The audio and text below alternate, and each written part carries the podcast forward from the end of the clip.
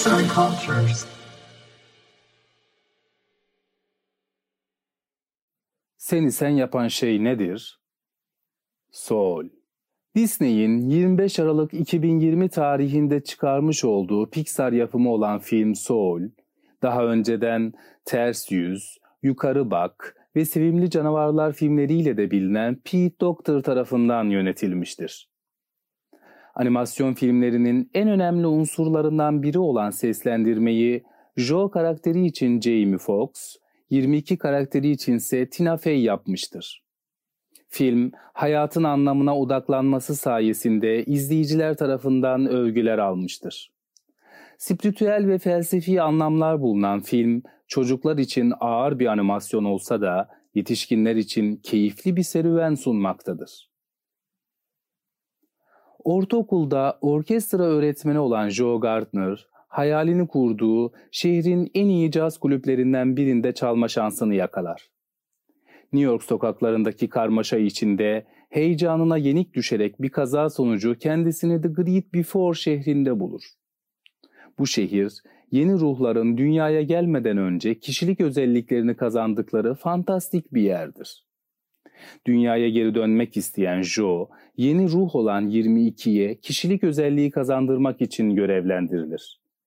Filmde ekip olan bu ikilinin anlam arayışları ve hayatı keşfetmeleri anlatılmaktadır. Animasyon sevenler için rahatlıkla önerilebilecek, düşündürürken güldüren bir film olan Soul, atmosferi ve müzikleriyle izleyicileri keyifli bir yolculuğa çıkarıyor. Filmde izleyiciye sorulan en önemli sorulardan biri, seni sen yapan şey nedir sorusudur. Ana temada insanların hayatta belli bir amaç doğrultusunda hareket ettikleri ve bu amaca odaklanıldığında hayatın yaşanabilir asıl kısmının kaçırıldığı vurgulanmaktadır.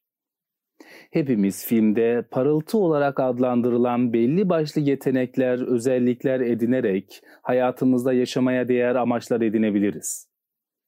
Filmde yaşamanın sadece bir konuda başarılı olmakla bağlantılı olmadığını, aslında hayatın anlamının anı yaşamak ve yaşadığını hissetmek gibi basit hisler olabileceği gösterilmektedir. Soul filmi bu konudan yola çıkarak izleyiciyi düşünmeye itmektedir.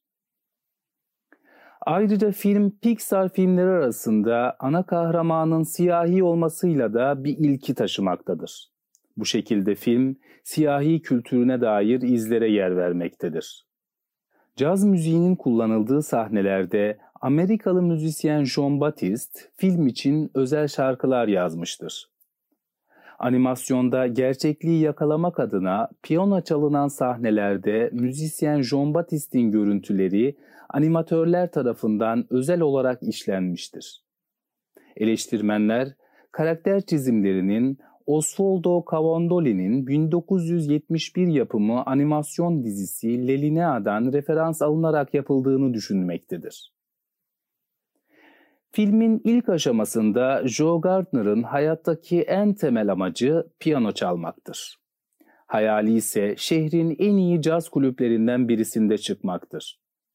Flashbacklerden de anlayacağımız gibi aslında bu amaç ona babası tarafından zorla kazandırılmış, ardından Joe için vazgeçilmez bir tutku olmuştur.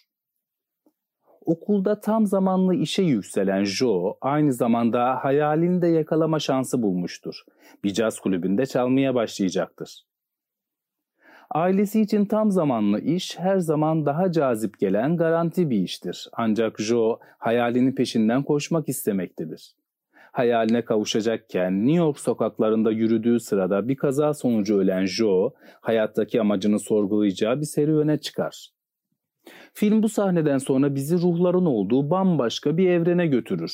Sonunda beyaz ışık olan uzun bir yolda ilerleyen Joe, ölmek istemediği için oradan kurtulmaya çalışırken kendisini The Great Before adlı şehirde bulur ve macera burada başlar. Oldukça fantastik olan bu şehirde yeni ruhlar kişilik özelliklerini tamamlayarak dünyaya gitmektedir. Jo ise hayattaki amacına geri dönmek için elinden gelen her şeyi yapmaya çalışır. Dönebilmesinin tek yoluysa ölümü kandırması ve Sen Semineri adı verilen eğitimle yeni ruhlara mentörlük yaparak kişilik özelliği kazandırmasıdır. Eğitim sürecinde kendisi için seçilen yeni ruh 22 ile bir ekip olmuştur. Bu zamana kadar Newton, Muhammed Ali ve Abraham Lincoln'un bile mentörlük yapmasına rağmen 22'ye bir özellik kazandırılamamış ve bu nedenle dünyaya gönderilememiştir. Çünkü 22 olduğu yerde mutludur. Dünyayı yaşamaya değer ve cazip bulmamaktadır. Bu yüzden de kendisine bir amaç edinemez. Oysa ki hayat amacı oldukça yanlış anlaşılmaktadır. 22'ye göre Joe'nun hayatı oldukça acınası ve üzücü olmasına rağmen dünyaya dönmek istemekte ısrarcı olması onda bir merak uyandırır. Bu merak sonucu yanlışlıkla Joe ile dünyaya giden 22'nin ruhu hastanedeki Joe'nun bedenine, Joe'nun ruhu ise bir kedinin bedenine girmiştir. Bu yanlışlık sonucunda ikisi de hayata dair yeni şeyler öğrenmiştir. Dünyada geçen bölümde Joe yerine insanlarla iletişim kuran 22, Joe'nun kurduğu yüzeysel ilişkileri fark etmesinde etkili olmuştur. İkili kendilerini keşfetmede ve bazı sorulara yanıtlar bulmada birbirlerine yardımcı olmuştur. Hayalindeki hedefe ulaşan Joe, farklı hissedeceğini düşünse de tam olarak hayatın gerçek anlamına ve amacına ulaşamamıştır. Bir şeylerin eksik olduğunu hisseder. 22 ise hayatı bizzat deneyimlediği bu süreçte hayattaki amacını bulmuştur. Yürümek, gökyüzünü izlemek, ağaçtan düşen yaprağa dokunmak yani yaşamak. Bu amaç Joe için hayatın sıradan özellikleri olarak nitelendirilse de 22 The Great Before şehrine döndüklerinde dünyaya gelme biletini kazanmıştır. Kişilik özelliğini kazanması belli bir yetenek edinmesiyle değil, hayatı hissedebilmesi sonucu oluşmuştur. Artık kendi bedenine geri dönen Joe ise tekrar ölüm yolculuğuna gönderilecektir ancak The Great Before şehrindeki Jerry'lere ilham kaynağı olan Joe'ya bir şans daha verilmek istenir. Joe bu şansını hayatı hissetmeye başlayarak kullanacaktır. Film sonunda 22'ye ne olduğu gösterilmediği için eleştiriler alsa da bazı mantık hataları dışında genel konusu bakımından içinizde güzel bir his bırakacaktır. Dünyada filmdeki gibi öldükten sonra yaşamak için ikinci bir şansı yakalayamayız. Bu yüzden Joe ve 22'den yola çıkarak bir ders almalı, yaşamı hissetmeyi unutmamalıyız. Yazan Cansu Bekar Seslendiren Mustafa Yılmaz